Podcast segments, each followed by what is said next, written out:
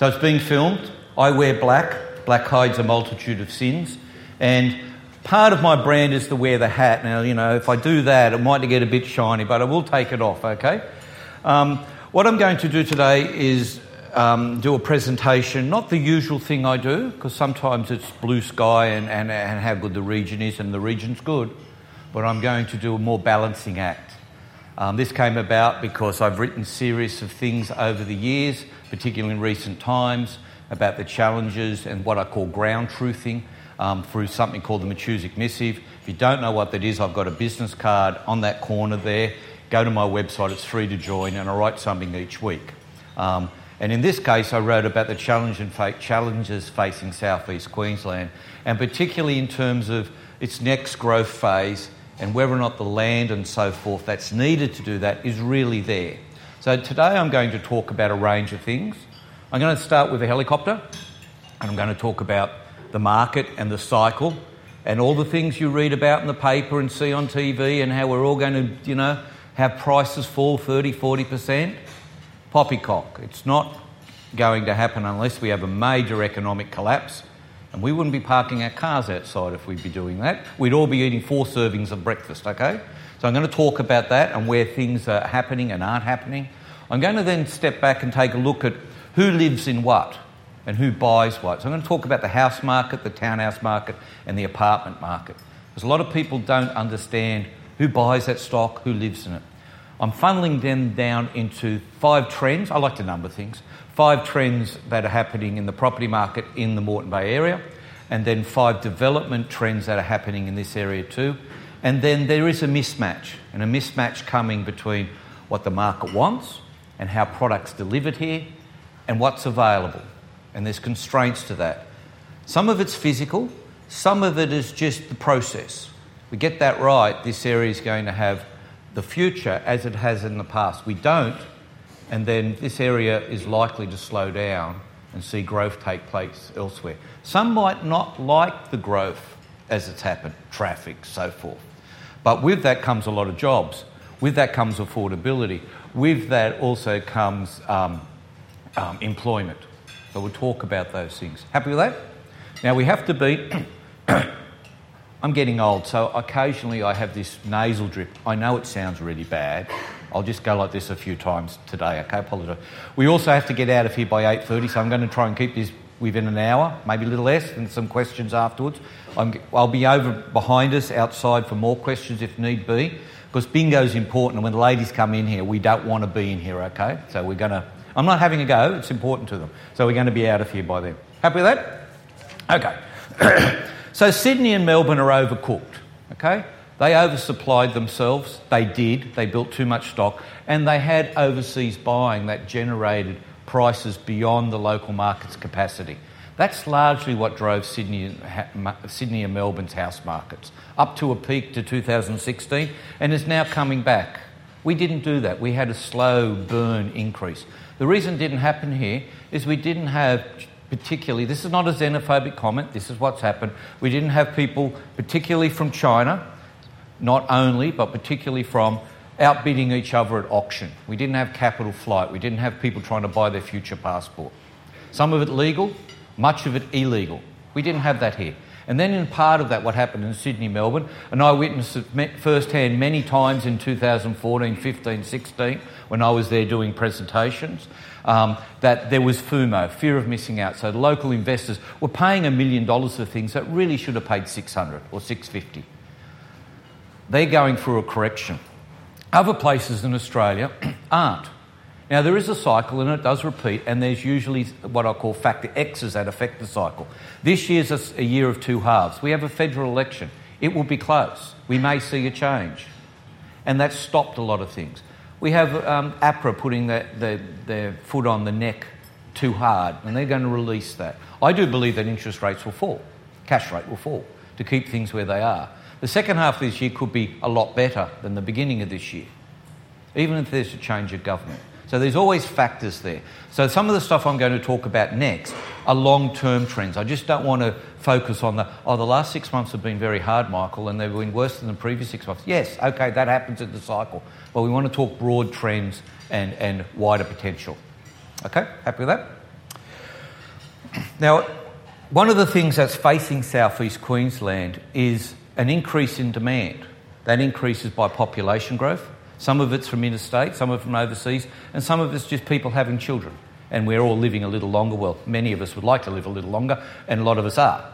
Um, and one thing that's counterbalancing that is there is a real limit to supply. Yes, there's been oversized, oversupply in inner Brisbane in terms of the apartment market. There was, there isn't now, because that market's contracted and stopped. The economics of delivering a townhouse project and especially an apartment project is very hard.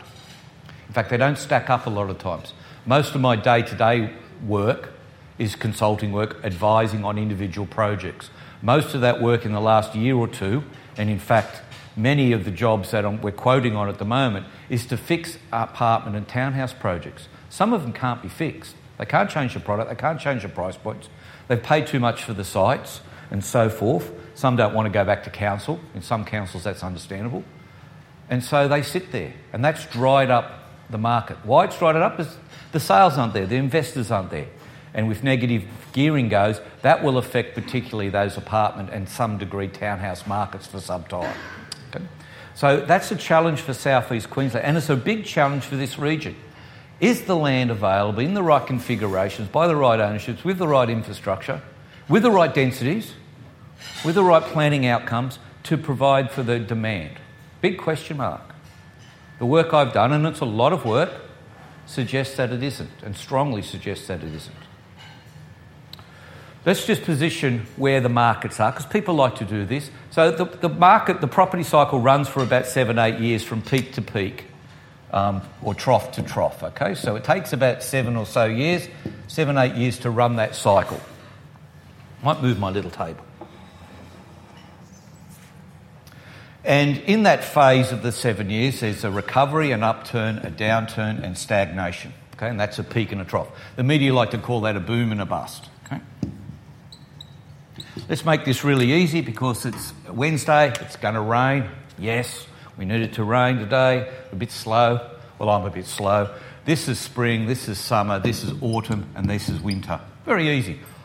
Warm, hot, cooling, cold. Not equidistant, we won't get into that, okay? Certain markets are certain places. So if I use the red pen to show where the detached house markets are, and I'm only going to make a couple of big ones this morning.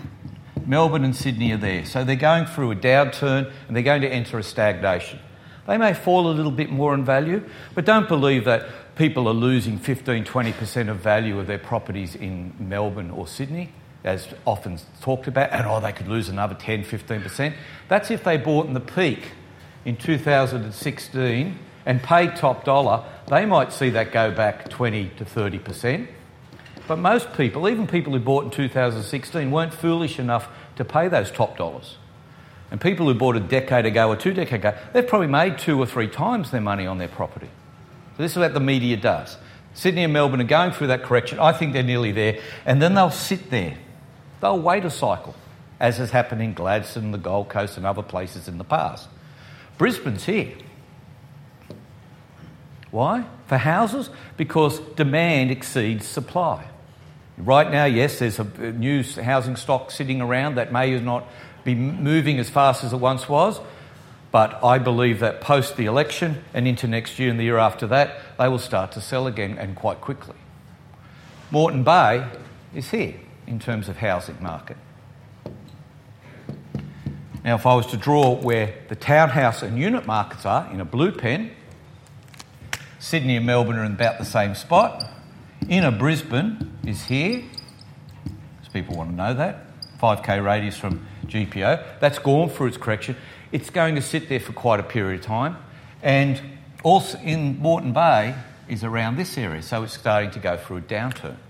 The reason being is the demand for that product, particularly apartments and to some degree townhouses, is nowhere near as strong as the demand for um, detached housing.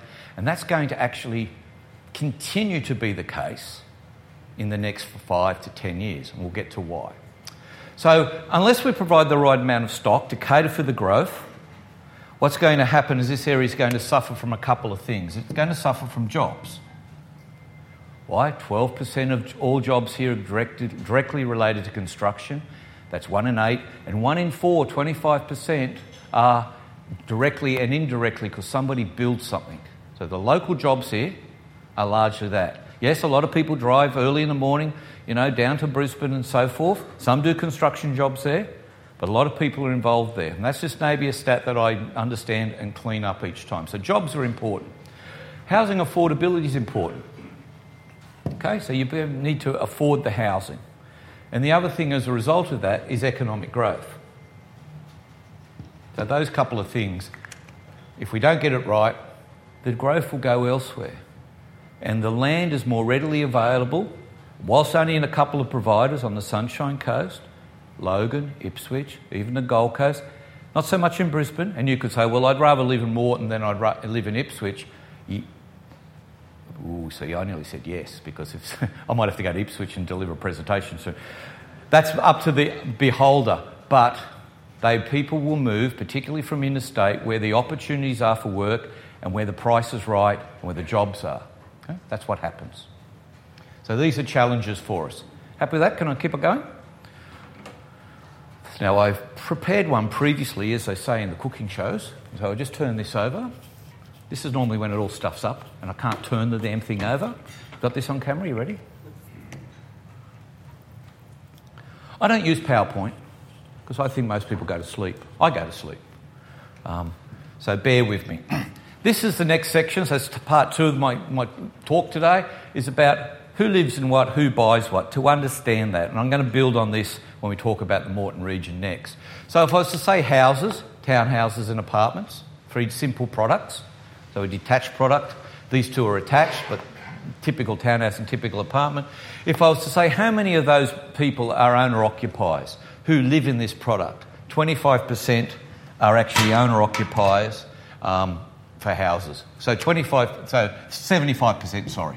25% are investors. In townhouses, it's usually 50-50. So 50% uh, owner occupiers and 50% are investors. So this is an investor when I'm writing blue. And then in apartments, only 25% are owner occupiers and 75% are investors.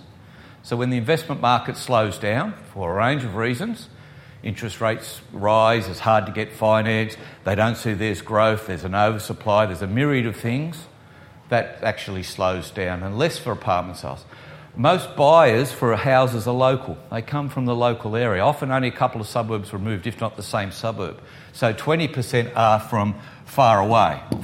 Okay, far away. About 60% are locals in townhouses and 40% from far away. And for apartments, only 20% are locals and about 80% are actually from far away, often from interstate.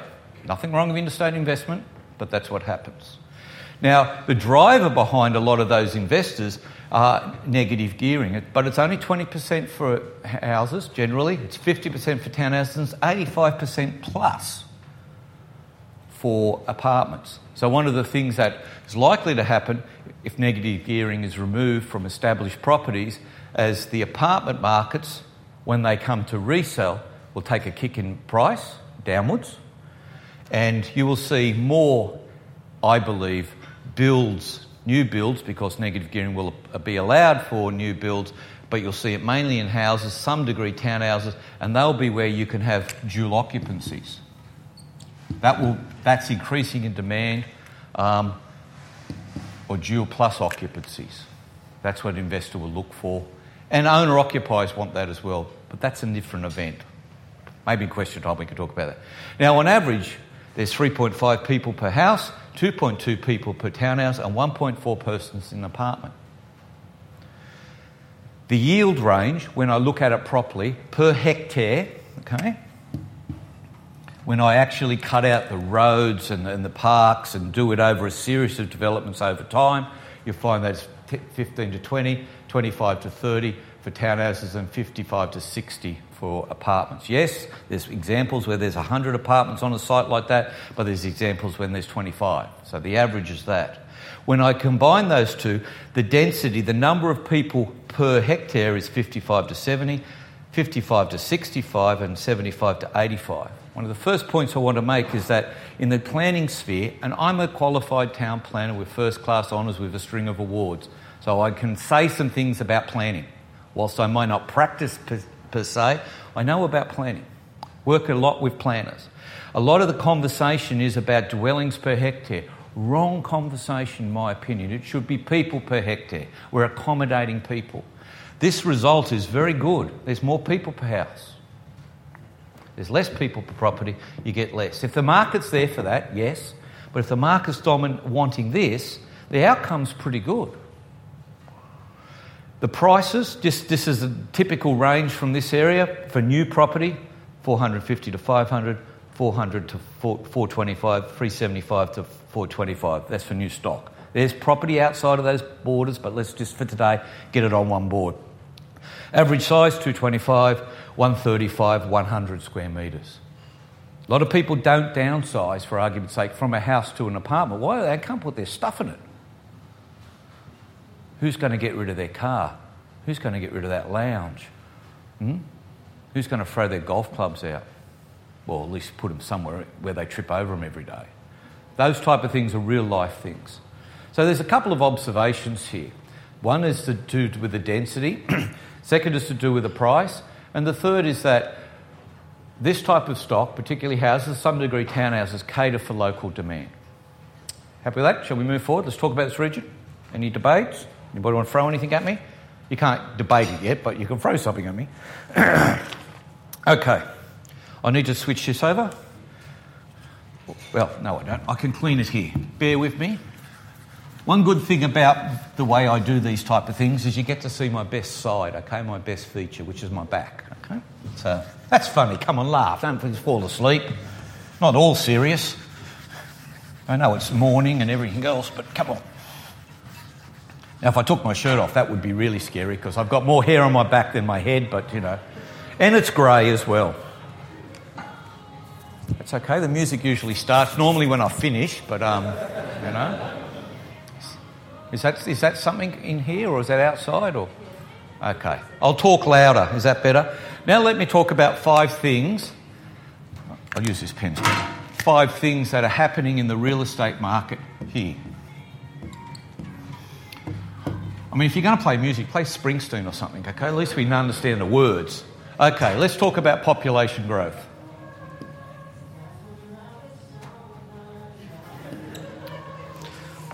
I've got to look at some notes, okay, because I've been guilty recently of doing a presentation on the Gold Coast and we're using Sunshine Coast figures because they're in my head. So I've got to look a little bit at some notes.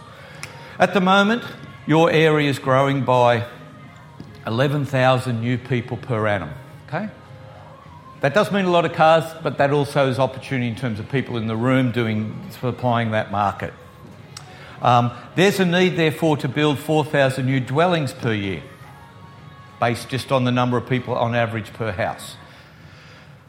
One of the things that's forecast in the next 10 years, so this was the last 10 years, this is the next 10 years, that's expected to drop to about 9.6 thousand per um, annum, and that would be about 3.5 new homes that need to be built each year. The reason that's expected to drop is not only just the demographic makeup of the area, but the fact that the land supply is potentially not there to accommodate the growth. Most other areas in this location, so the surrounding shires of Brisbane and even the outlying suburbs of Brisbane, are expected to see a lift in their, in their population growth and dwelling demand not a decline. Maybe you want a decline, maybe you want breathing space, but it's, it's generally in business, that's not a good thing. First observation.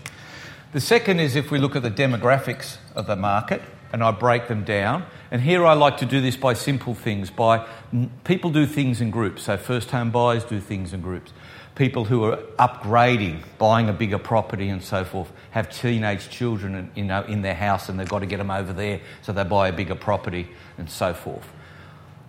They could just, you know, send them off to boarding school, but they don't. Um, then downsizers do certain things certain way, young renters, so forth. So the major growth markets in this area for the next 10 years, so 10 years plus, are first home buyers, upgraders, downsizers, and I'll put young renters here. Let's make sure I get the right figures. 25% 30%, what is it? Yes, 20%, and I'll leave this one off for the minute. So, of the growth from where it is today to what it's supposed to be in 10 years' time, the growth's largely going to be in first home buyers, people upgrading. Normally, people who upgrade want to buy, sell the house that's on a smaller lot and buy a bigger lot, or a smaller house and a bigger house, and then downsizes. If they can provide the right stock um, and find the right stock at the right price point, and that has to be 20 30% less than their house, then they'll downsize into it. It's not only a townhouse, small lot, and particularly um, housing works. And young renters are only going to increase by 5%. So, what normally drives the house market, the demand for detached houses, is these two markets. They're big markets. What drives apartments, particularly, or, or a lot of townhouse develop, um, um, markets, are young renters or blue collar workers. They're very small in growth. When I see that, and there's a lot of apartments, they normally don't work very well. That's coming here. This is the driver. There is a need for houses, and particularly detached houses. We'll get to the type of houses soon. Jobs. Let's make a little bit of room here.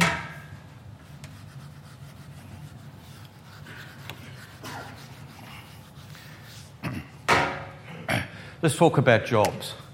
There's expected to be 13,000 new jobs over the next per annum over the next five years in this area. Per annum? Yes. That sounds great, fantastic, but that's 9% of SEQ's total. This area at the moment is creating about 15% right now. Part of that is the dropping of growth, part of that is to do with um, some of the demographics, but there's an expectation there. More development, more, more housing being built, that would lift. And you, I've done a lot of work to see when housing starts fall, job prospects, job growth falls about a year to two years later. And that's definitely the work that I've done here is a very clear pattern.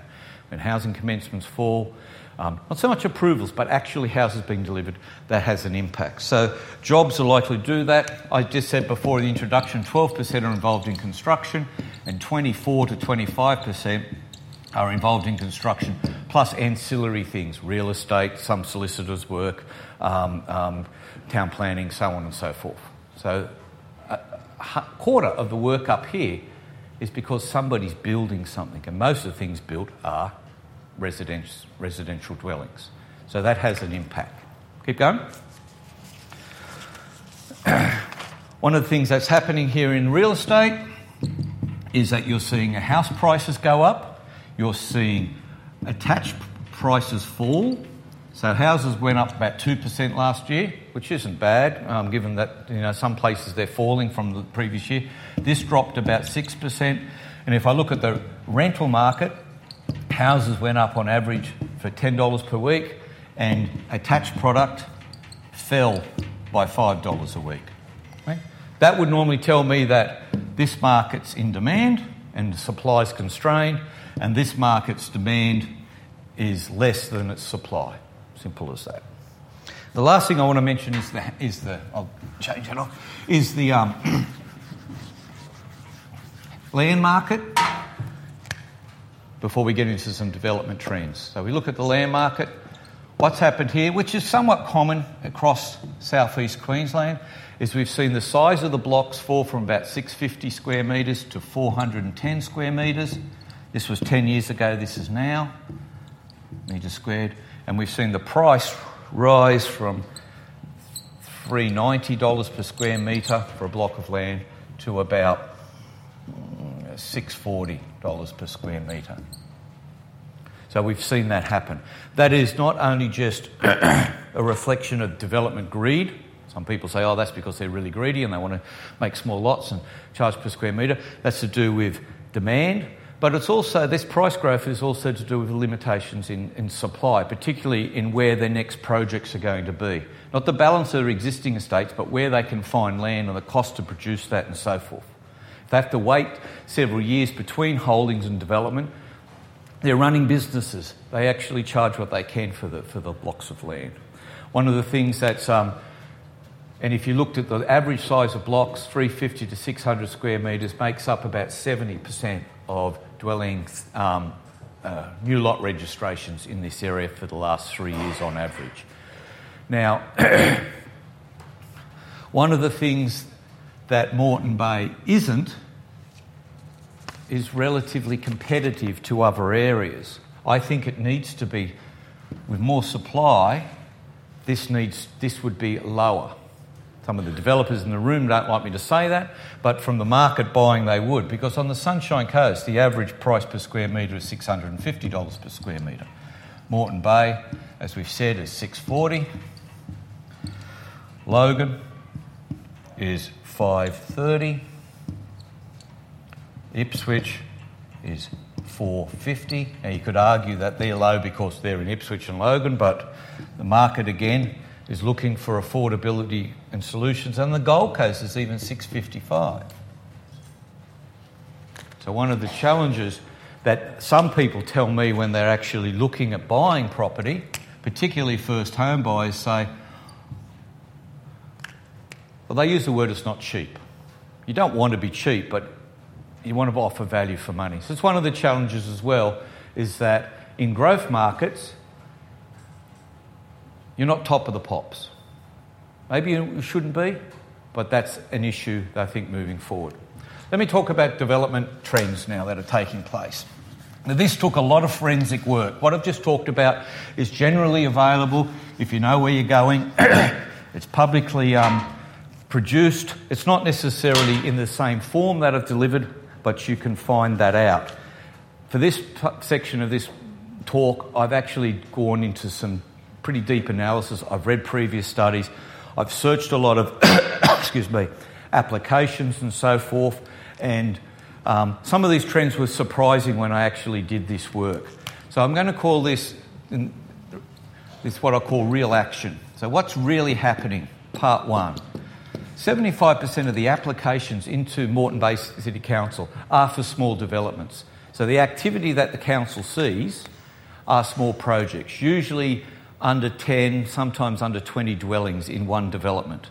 So they see a lot of that activity.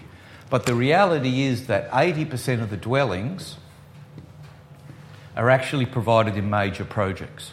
So that's a big thing. So out of over the last three years, of the 10,000, um, out of the 12,500 dwellings that have actually been uh, uh, put an application in the council, 10,000 of those and in terms of delivery of allotment registrations um, and action, 70% have been in big projects. So, big subdivision, master plan communities, and the like. So, the facts of the matter is that the big things deliver most of the housing in this area and so forth. You could argue that's going to change. I'm going to argue that I don't think it is. The market will go somewhere else because the development opportunities will be there. The second reality is that 70 plus percent of all the things that are registered are actually taking place. That's different from an approval, because if you get an approval, you know, about my experience of 50, 60% don't happen in any time soon, particularly if it's apartments or townhouses. But if you look at the things that are actually being commenced and built, 70% of them plus are detached homes. So, a lot of activity in the small end of the market but it doesn't add up much to much growth, much d- d- dwellings. It actually only 20%. And the major supply of dwellings and new housing is in major projects.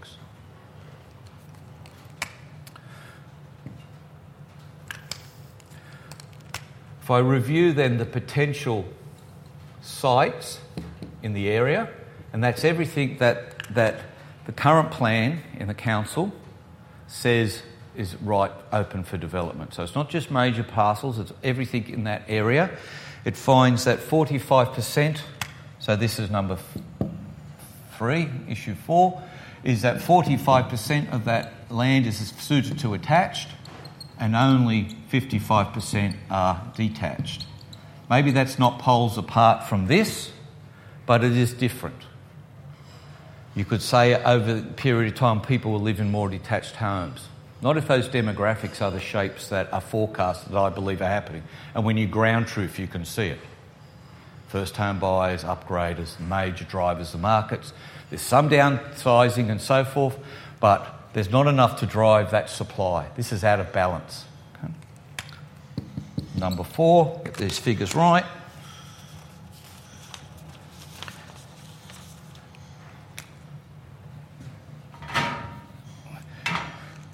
Sorry. Pardon me. See, it's early for me. 45% and 55%, just so we keep these on the board. That's detached, that's attached. And then if I look at the unlikely projects, let me explain this for a second.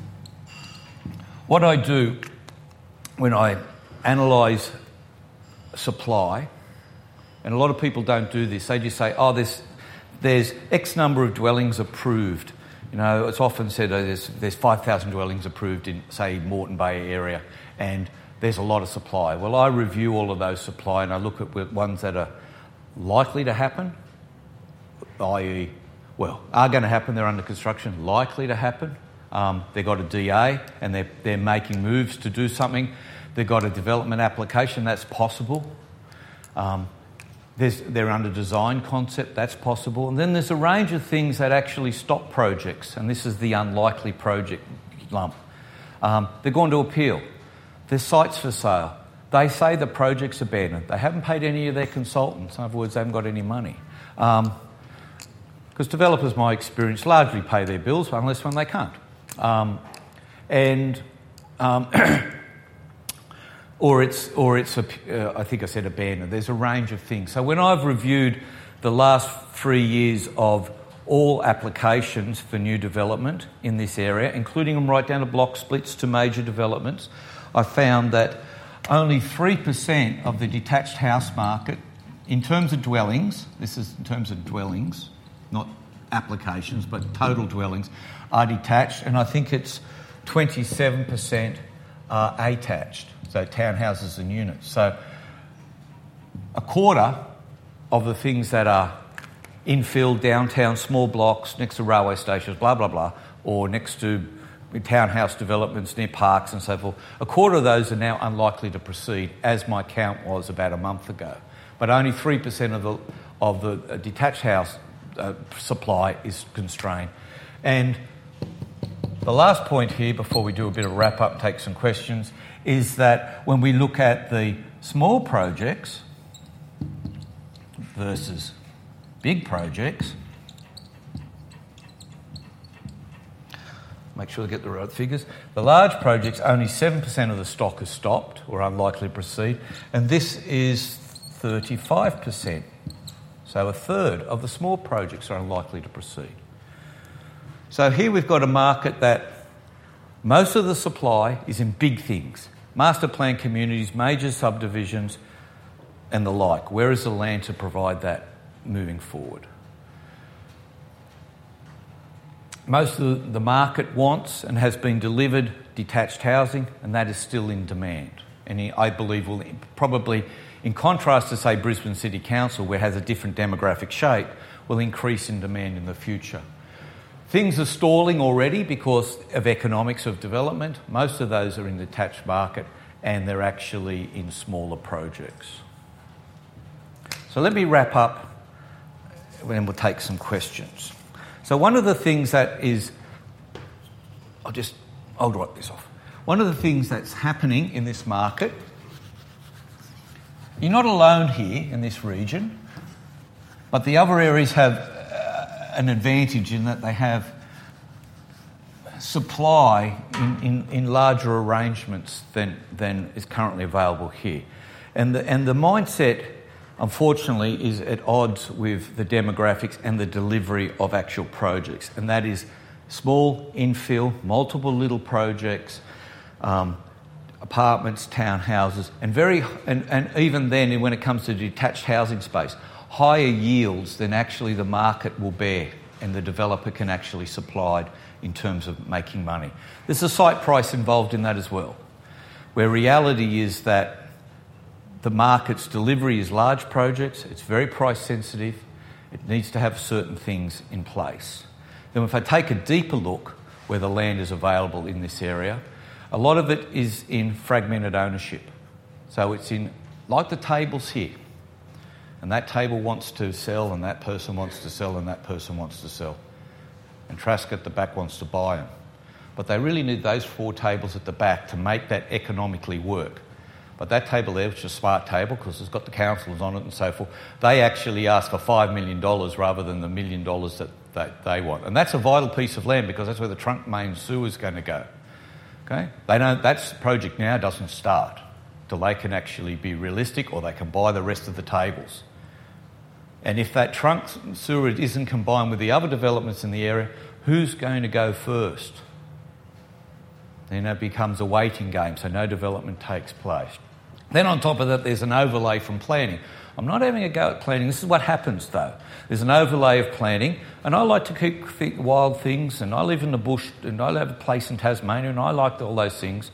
Um, but it's not only just wildlife, it's a range of other things that are very, constri- are very restrictive to development. I'm not saying you develop everything to the maximum, but that's, it, that's what happens. And then there's a yield expectation.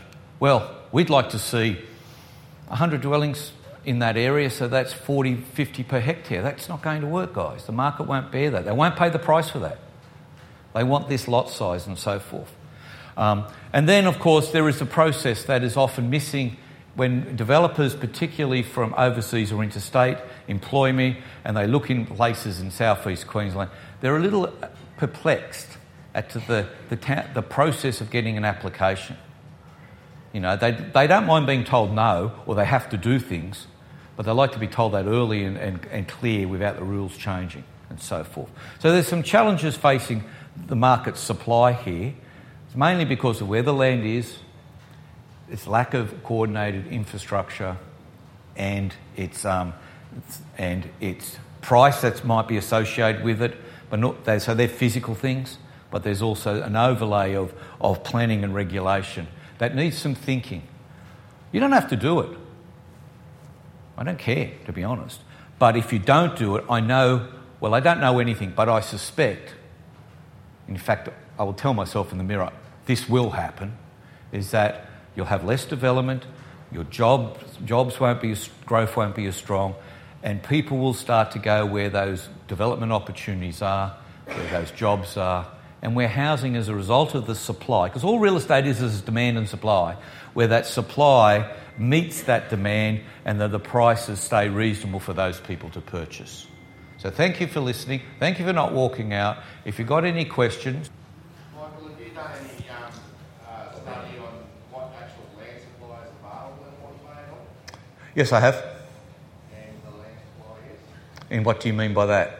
Um, well, there's a, there's a um, uh, attitude in council at the moment that uh, they have sufficient land supply in their um, prior infrastructure area to um, cater for the next 15 years.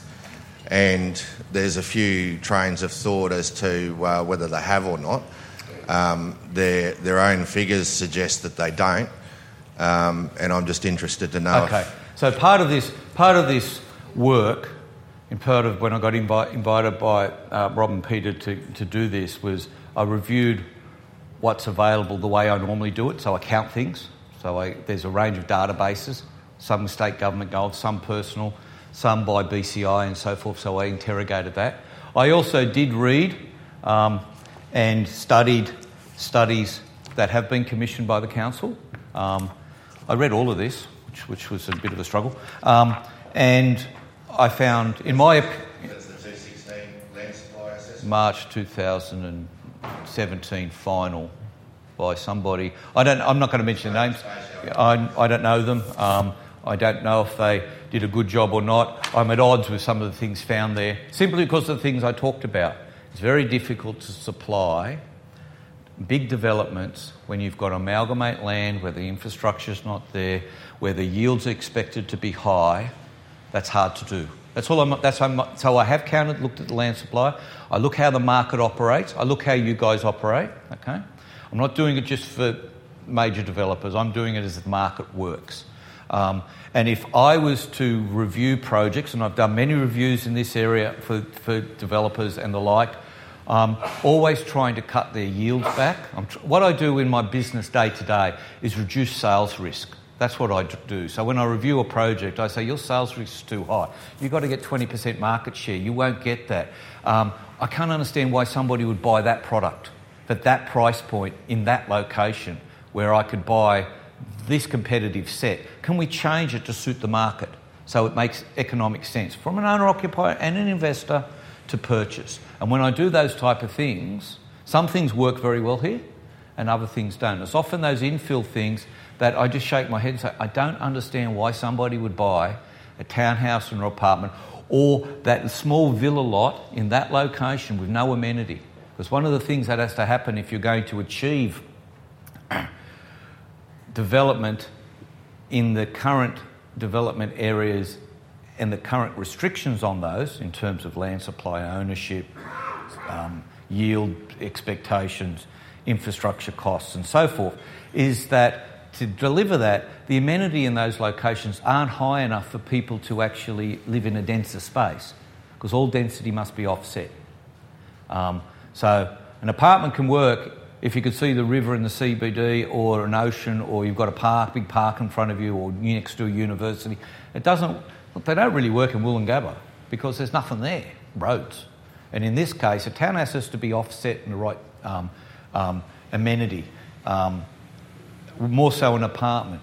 If you live in a 450 to 5, 600 square metre lot, which is the normal size type lot these days, you can live down the road. You don't have to be right next to the park. So I see all those challenges. So, yes, I have reviewed it.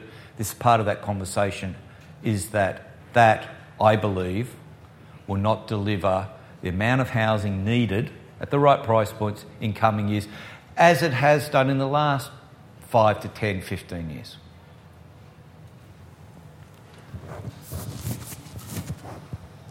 Any other questions? Raise your hand.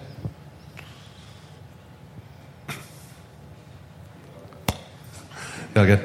Just hold it, Dave. Oh, I'll go again. Um, what are your thoughts on a local authority counting uh, land areas that are available for development that are public utilities, such as um, school grounds, hospitals, TAFEs, old retirement villages? Uh, because one of the things that's um, plainly apparent in the Moreton Bay region at the moment with their town planning instruments, the way that they sit, is that in their land supply assessment, they include those large paddocks as major land supply um, for the coming 15 years. Okay, I think that my first comment is I actually think that that's a good thing, but I think there should be two counts. There should be that which is likely to be supplied in the normal rate of conduct, conduct of business, and those things you've described are usually hard to wrestle out of those authorities. They have leases, they have uses, um, and if they have uses, they're going to be shared uses. Um, so I would be separating those out to say, okay, in a perfect world, we don't live in a perfect world, but in a perfect world, this land's available and we could possibly use it, but in reality, it's this supply, private ownership, right sizes, uh, flow of land and, and, and, topography of land where water supply and sewerage is reasonably affordable and can be done in a piecemeal process. I'd be putting that in certain categories. So I'd be putting them in lumps, like I do when I assess supply, and whilst you've got a figure of X, you might find out when you do that that the real supply for the next three, five, ten years, however you want to do it, is a lot less than you think. Um, the reason I think it's good is because we are going to enter a space somewhere in Australia, somewhere in coming soon, where we're going to have to maximise what we've got. So, the use of schools, even not getting rid of the school, but the dual use of the school, the use of shopping centres above, you know, above the strip shopping centre because they don't largely work. How are they used? All those type of things are important, but I don't think you can count it as readily available supply. I'd be breaking them up. Next question. Oh, come on, somebody else. somebody in this side of the room. Oh, uh, one last question. How would you suggest to our councillors in the room that they fix this? Okay, what I would do is I would have, with all due respect who did this work, I noticed that it wasn't a local firm, which, which, which might be, might be it's just a normal tender process, I have no idea. Um, but I would be getting somebody who's, who's, I want to get a range of people who are impartial to count this again um, and then to do some form of open process with the development community about what works and doesn't work. They don't have to take it all on board because you've got vested interests and they're looking after, inverted commas, um, the public. But there must be a meeting of minds, and I would count that again by a process of a couple of local firms. I could be one of them, I don't have to be, um, who says, who works in this region. Um, and then I would have some conversations with the development community, either focus groups or a series of one on one interviews to actually one and share that as part of a, a draft, a working draft that we're trying to work towards to resolve this.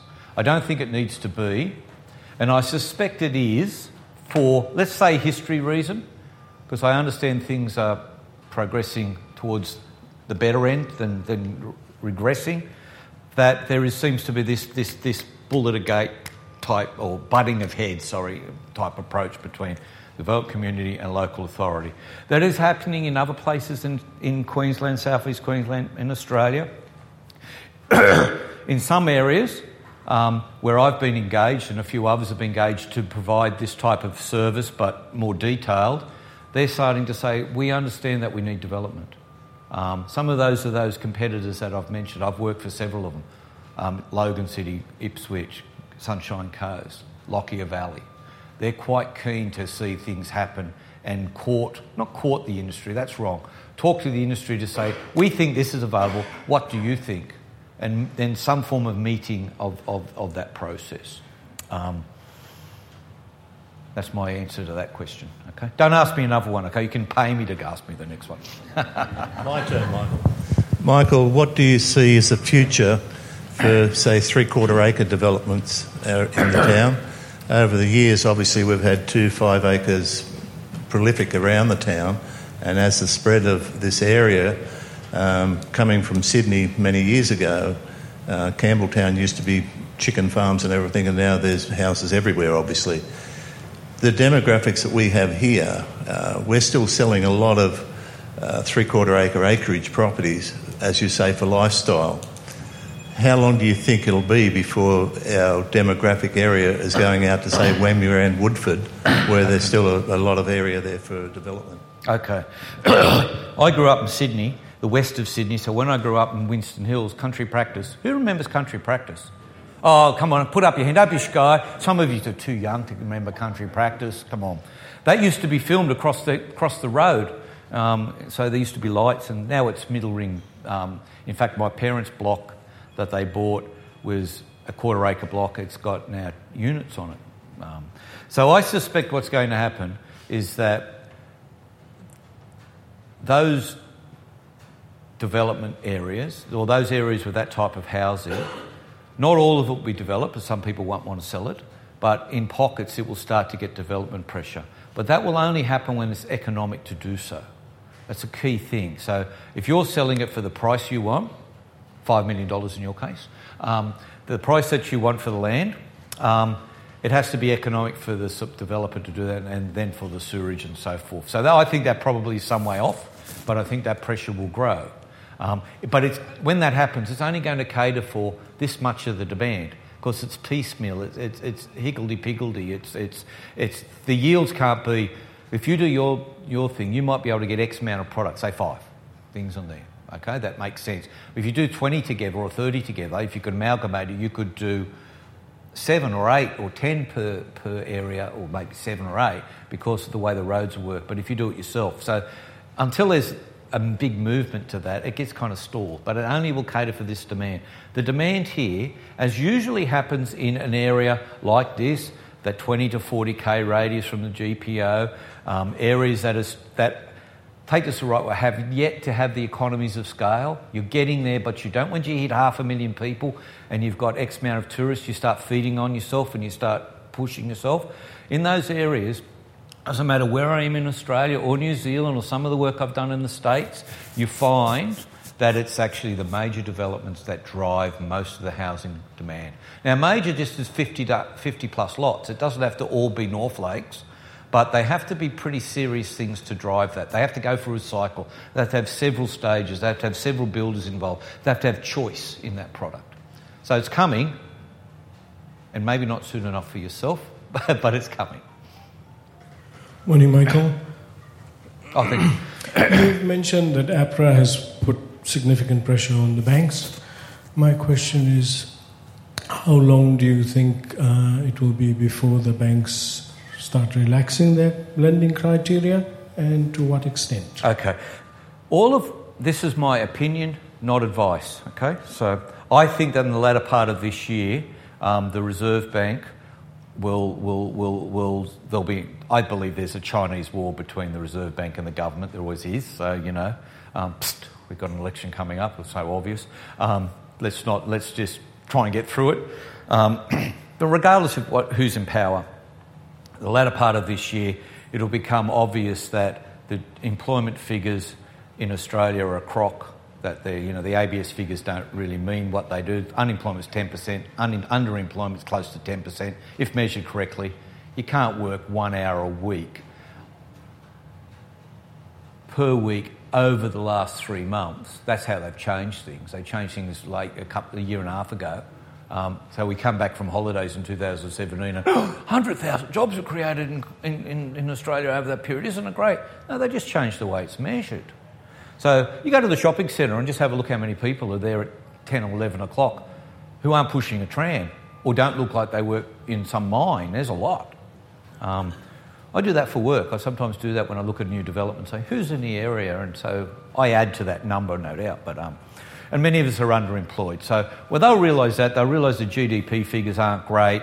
The Reserve Bank, I think, will drop interest rates. And in that process, in that cover, APRA will go like this.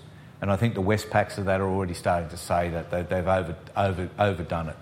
Um, I'm not saying that the, that the previous, I think the previous um, process was too lax. I do think that, you know, borrowing 10, 12 times income and, and you know, I run a small business. My wife runs a small business. You know, we've got a line of credit that you know we really shouldn't have got, but we got it because we just went to a loan broker and said, "I'll get that, no problems at all." Oh, really? Okay, done. My wife wanted to give it back recently because we're not using it, and I said, "There's no way we're giving that line of credit back because we won't get that again." So I think that it was a little loose, but now it's gone. It's overreacted. So I do think latter half of this year, under the, the under a the economy is not as strong as we thought. Um, it may be overseas things, you know, whether it's the US economy slipping, it maybe, you know, the resignation of Trump. That's, now I'm talking conspiracies. I think he'll resign before he finds himself in jail when he's not the president. He'll do a deal. Um, that's my two bobs worth. Um, again, opinion, not, not, not advice.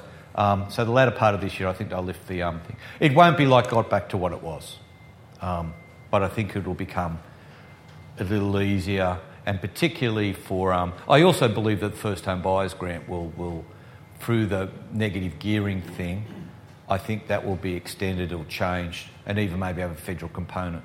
I'm hearing whispers that that want to smooth the way a little bit. And that, and if there was one thing that inflated demand and therefore price very quickly, was the introduction of the grant.